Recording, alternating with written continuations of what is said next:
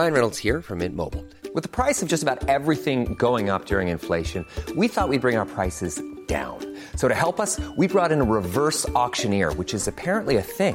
Mint Mobile Unlimited Premium Wireless. How to get thirty, thirty, how to get thirty, how to get twenty, twenty, twenty, how to get twenty, twenty, how to get fifteen, fifteen, fifteen, fifteen, just fifteen bucks a month?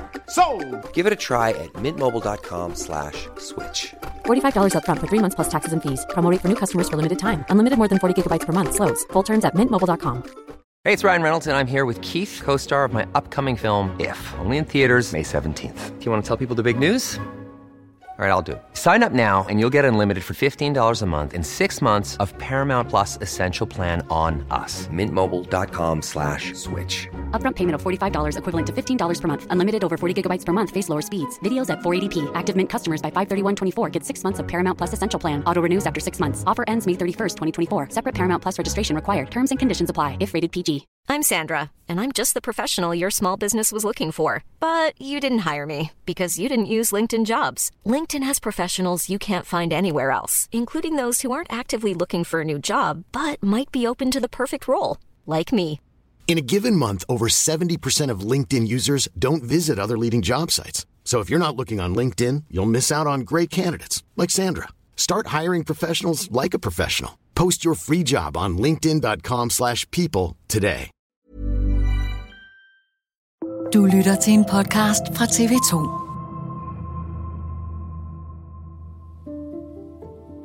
Når ældreplejen i Danmark er bedst, så er den fantastisk. Men jeg tror også, vi må sige, at rigtig mange kan skrive under på, at der er meget, der også kan blive bedre. Jeg er jo særlig glad for, at vi nu kommer til at have et fokus på at give både medarbejdere og kommuner, men for den sags skyld også den ældre, langt større mulighed for at bestemme selv. Når man har levet et helt langt liv og truffet egne valg, så skal man ikke klientgøres i sin alderdom. Og derfor er jeg utrolig glad for, at vi står her i dag øh, med et sammentænkt bud på en masse forandringer i den måde, vi driver vores ældreomsorg på.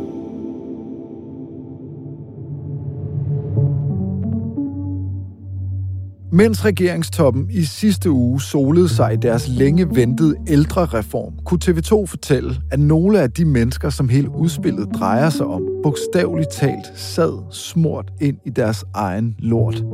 Og så kan man jo bare se gang på gang på gang, hvordan at de ikke har mulighed for at hjælpe ham med personlig hygiejne. Ældreudspillet er for lidt og for sent, lyder kritikken. Og her på T V to har vi kunnet afsløre, hvordan ældre, både på plejehjem og i ældreboliger, lider under elendig hygiejne, sult og manglende livsvigtig medicin. Hvorfor står det stadig så skidt til i den danske ældrepleje? Og bliver den her nye plan det, der kommer til at sikre et værdigt liv for vores forældre og bedsteforældre? Jeg ønsker ikke for min værste fjende at sende dem på plejehjem. Sådan har jeg det virkelig. Du lytter til Dato. Mit navn er Joachim Claushøj Bindslev. Maiken, du er politisk journalist. Du arbejder inde på Christiansborg, hvor det hele foregår. Hvad har du lavet, mens de har været på banen over det hele og præsenterer alle deres store visioner for ældreområdet?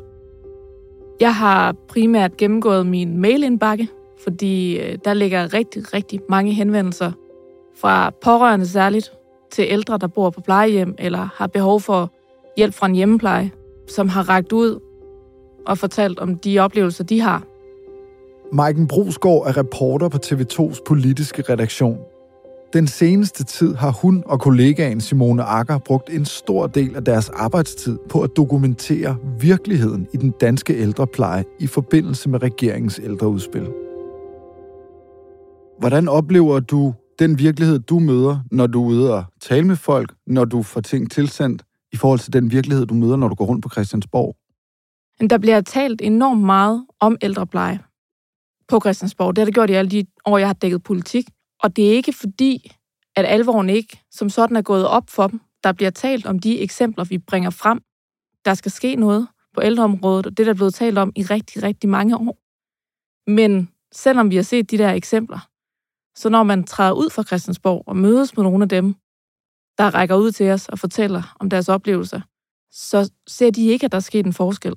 Også selvom at der er blevet indført nye krav eller sat penge af, og der er blevet luftet nye initiativer, så ser de ingen forskel. Har det egentlig overrasket dig? er helt bestemt. Altså, øh, for hver en pårørende, vi taler med, kommer der jo et nyt eksempel frem om noget, som ikke må finde sted i ældreplejen. Om ældre borgere, der ligger med en våd ble i mange timer, eller sidder med afføring smurt ud på møbler eller på dem selv. Vi har også talt med pårørende, der har dokumenteret, hvordan at deres far, der er dement og boede på plejehjem, ikke fik hjælp til at spise mad. Altså han kunne fysisk ikke selv løfte sin gaffel med mad på, og derfor fik han ikke noget aftensmad den dag. Og det er sådan noget, der kommer bag på mig, hver gang vi hører om det. Du har for nylig talt med familien til en beboer på et plejehjem i Lyngby-Taarbæk Kommune. Hvad er det, de har oplevet, den her familie? Den mand, der bor på plejehjem i Lyngby-Taarbæk, han har tre døtre. Og de har i løbet af de to år, hvor faren har været på plejehjem, gået og samlet til bunke med eksempler på, hvordan de ikke mener, han er blevet behandlet ordentligt. Og de har været meget i tvivl, om de skulle stå frem og fortælle om det. Men da den yngste datter, hun her i januar, besøger faren og kommer ind og ser, at han sidder på sengekanten med afføring på sine hænder og med afføring smurt ud over sengen og med en brugt ble i det ene bukseben, mens han sidder og skal spise sin mad, der får hun nok. Og det er det, der gør, at de rækker ud til os igen og siger, at nu er de altså klar til at råbe op, fordi der er et ældreudspil på vej, og der er ikke noget i det udspil, der får dem til at tro, at forholdene for deres far skulle blive bedre.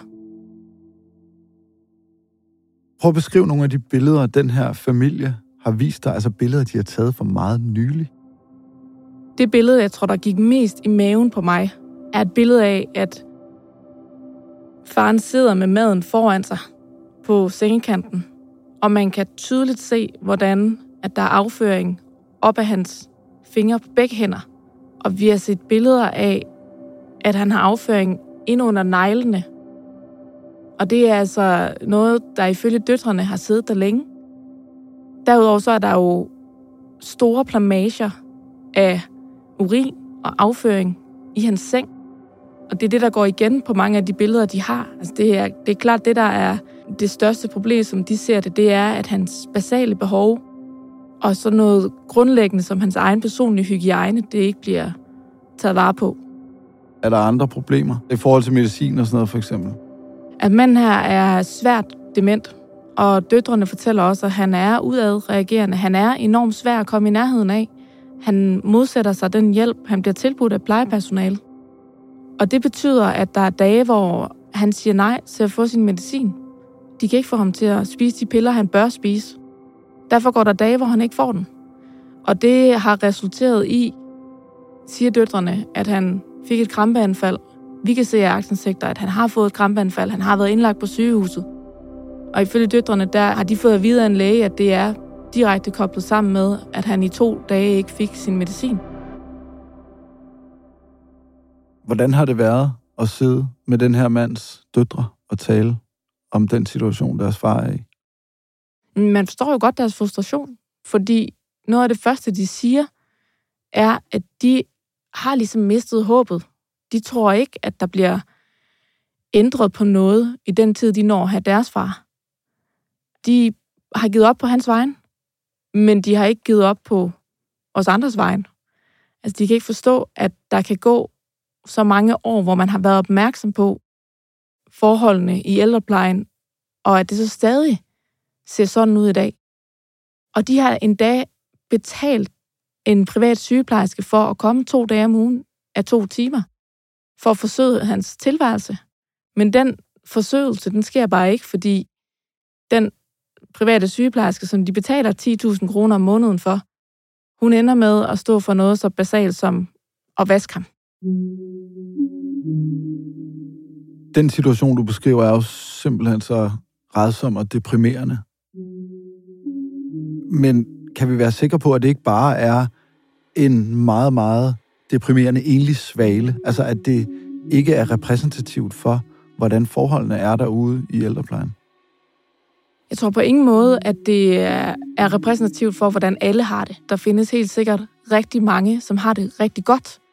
Men kigger man på, hvor mange mails, der ligger i min indbakke lige nu, efter bare vi har fortalt den historie, så vidner det om, at det ikke er en enlig svale. At der er flere eksempler. Der er direkte folk, der har skrevet til mig her, efter den historie er kommet ud, at de en til en kan genkende det, den her mand, han oplever. Og det er pårørende, der fortæller, at de på samme måde er, er kommet ind på stuen, altså set, set det her syn af en far eller en mor på et plejehjem, som ikke har fået den nødvendige hjælp. Bare på vej herud i dag, i bilen, femten minutters kørsel, tre mails med pårørende, der fortæller, at de har oplevet det samme og gerne vil fortælle om det. Ældreudspillet blev fremlagt i sidste uge på Koldings største plejehjem, der hedder Bertram Knusens Have. Her var alle tre partiledere i regeringen, Mette Frederiksen, Lars Løkke Rasmussen og Troels Lund Poulsen til stede, flankeret af ældreminister Mette Kirkgård fra Moderaterne. Velkommen til pressemøde her på plejehjemmet Bertram Knusens Have i Kolding. Overskriften er, at ældreplejen nu skal sættes fri. Der skal være frit valg til de ældre, der skal have meget mere selvbestemmelse, og så skal de ansatte opleve større tillid og meget mindre bureaukrati og kontrol. Endelig kommer der flere penge til ældreområdet frem mod to tusind syvogtyve, hvorfra ældreområdet fast vil få en milliard kroner mere hvert år. Det svarer til en stigning på knap to procent fra niveauet sidste år. Jeres historier, Maiken, om ældreplejen kommer samtidig med regeringens præsentation af det her længe ventede ældreudspil. Hvordan skal det her udspil afhjælpe de problemer i ældreplejen, som I har afdækket og som finder sted lige nu? Jamen det lyder kritikken lige præcis på, at det kommer de ikke til. Fordi øh, ifølge ældresagen, så bor ældre borgere gennemsnitligt på plejehjem i to og et halvt år, før de dør. Og ældreministeren sagde efter præsentationen af det her udspil, at der kommer til at gå to-tre år, før de kommer til at være rigtig godt i gang med implementeringen. Så derfor vil de borgere, der bor på plejehjem i dag, størstedelen af dem, være døde, når, de, når den reform den er fuldt implementeret, og når den fulde finansiering også er der. Så dem, der bare venter på at dø og er smurt ind i lort og ikke får deres mad, dem kommer der ikke til rigtig at ske noget med. Det er først dem, der er på plejehjem om et par år. Altså hvis man isoleret ser på reformen og de initiativer, der er i det, så ja, det er det, kritikken går på. Og vi har også interviewet ældreministeren om netop det, og på baggrund af den kritik, der er. Og hun siger, at selvfølgelig skal målet være, at der er en god ældrepleje. Hun bruger en formulering i stil med, at det, sådan har det altid været. Altså det, sådan var det i går, sådan skal det være i morgen. Men at det er kommunernes ansvar at sikre, at den ældrepleje den er god og værdig for de ældre borgere, og at det har de rammerne til i dag. Det regeringen vil, det er at lave en, en omkalfatring af, af hele ældreplejen. Det er et paradigmeskifte, kalder de det. Så det er ikke fordi, at de vil løse problemerne i morgen. De vil se på det store billede og lave det hele om. Og dem, der så har til opgave at løse det, det siger ministeren også, dem, der har ansvar, det er kommunerne, landets otteoghalvfems kommuner. Hvad siger de til den her store, forkromede plan, der skal få det hele til at spille i ældreplejen? De kan godt se, at der er gode takter i det her. Intentionerne er der, og man går den rigtige vej med de tanker, der er tænkt forud for det udspil. Men de mangler penge til at udføre det. De mangler penge til at løse de problemer, de har akut i dag. Det er det, er det kommunerne er ude at kritisere. At den ene milliard, der er blevet sat af, som skal være fuldt implementeret i tyve syvogtyve, at den er peanuts, tror jeg, formuleringen var for Lyngby-Taarbæks borgmester. Ja, pengene rækker jo så heller ikke. Altså fuldt indfaset, så, så ligger der en milliard. Det lyder jo af meget. Men øh, for en kommune som vores, så vil det betyde et tilskud på, på ti millioner om året. Borgmesteren i den kommune, hvor vi har fortalt om den her syvoghalvfjerds-årige demente mand. Det er langt fra første gang, at T V to kan dokumentere kummerlige forhold i ældreplejen. Mange vil huske dokumentaren Plejehjemmene bag facaden fra to tusind og tyve, der blandt andet indeholdt en scene, hvor den halvfems-årige Else blev fastholdt i en lift hængende over sin seng. Det gjorde ondt. Nu må I sove noget, det går noget morgen. Ja, det gjorde det. Allerede dengang lovede politikerne, at nu skulle der ske noget. Kalder på, at den enkelte kommune får lavet et eftersyn af sin egen ældrepleje. Vi ønsker at sikre nogle landsdækkende større krav til forholdene i vores plejesektor for, for de ældre. Det handler blandt andet også om, om de ansatte. Er de uddannede godt nok? Er der ressourcer nok osv.? Men generelt så handler det simpelthen om, at vi skal have projektørerne skarpt rettet, både kommuner og, og regering på, hvordan får vi den her opgave løst fremadrettet. Skal der flere hænder derude? Ja, absolut. Hvad siger politikerne, når I spørger dem om, hvorfor er der ikke sket mere? Altså, Else var tre og et halvt år siden. Hele Danmark snakkede ikke om andet i en periode. Noget af det, jeg har været med til at, at afdække sammen med min kollega Simone Akker, det er netop et af de initiativer, der blev taget i brug efter dokumentaren om Else. Fordi der gik man ud og sagde politisk, nu sætter vi penge af til at skaffe tusind flere sosuer. Og da vi fulgte op på det i efteråret, der kunne vi se, at der i løbet af to år var kommet ni hundrede færre sosuer. Og det er noget af det, der bliver talt om som den største udfordring lige nu, også på ældreområdet. Det er, at der mangler hænder. Der mangler faglært personale. Hver fjerde sosu er ikke faglært i dag. Der er bare mangel på netop dem, der er udlært. Hvad er så politikernes svar på, at nu er vi igen i en situation, hvor der ikke er sket mere? Det er for eksempel tre og et halvt år siden, at vi alle sammen gik amok over Else.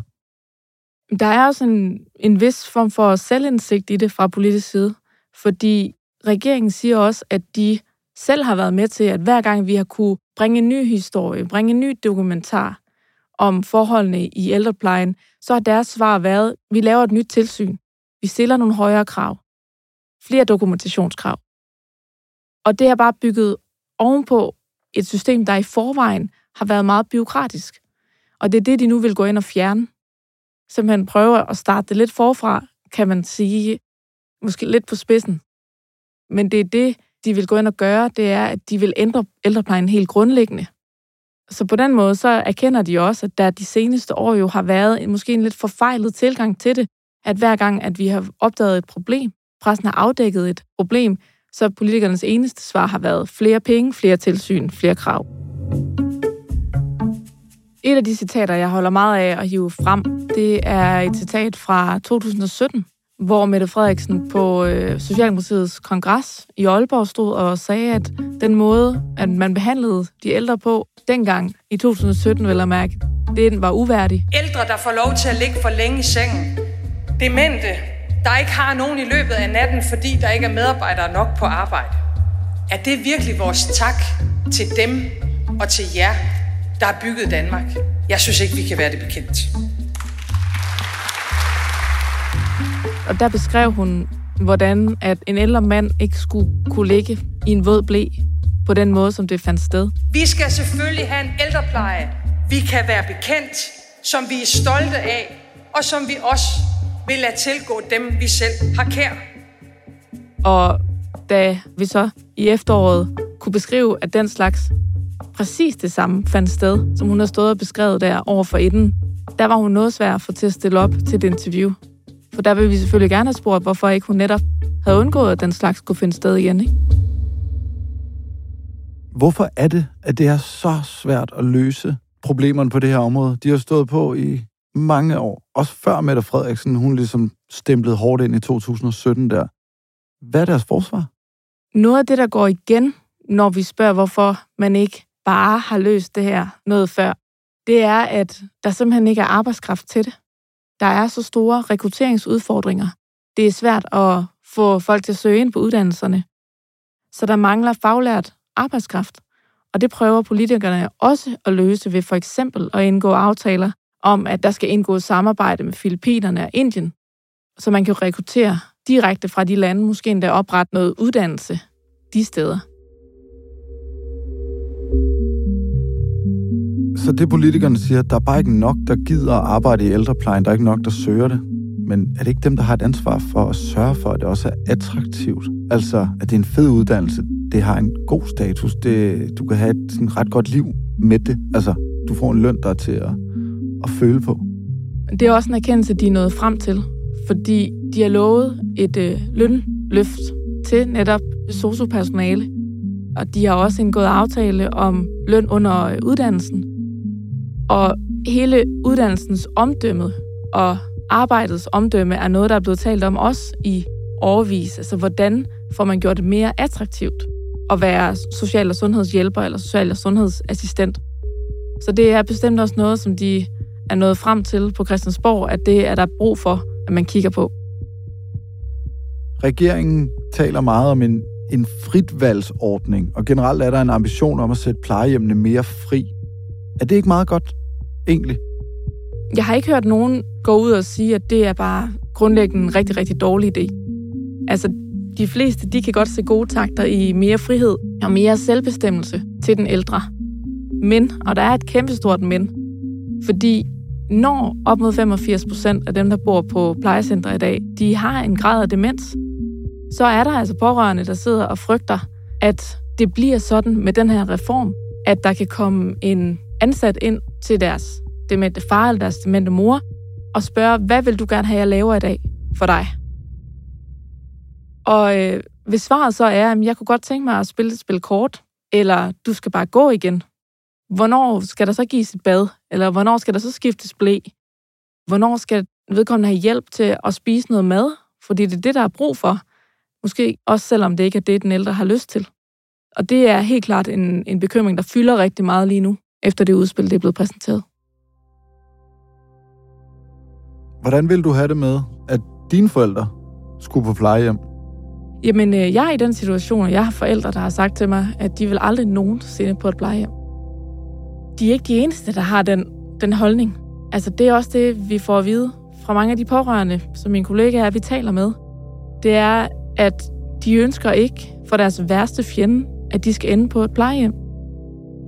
Og det siger de jo også fordi, at de hører deres forældre, der bor på plejehjem, sige, jeg har ikke lyst til at være her.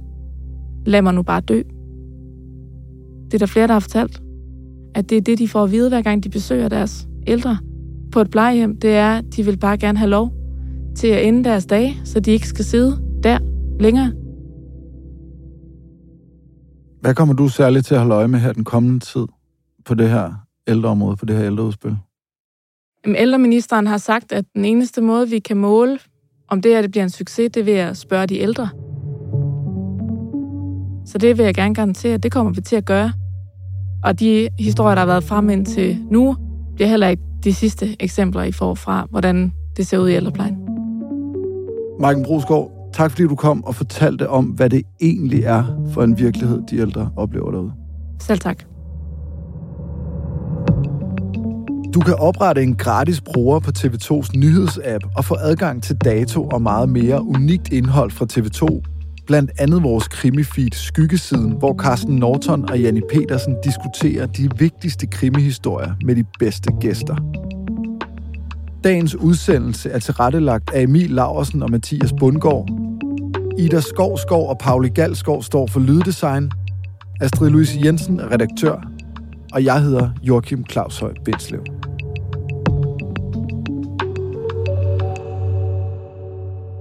Du har lyttet til en podcast fra T V to.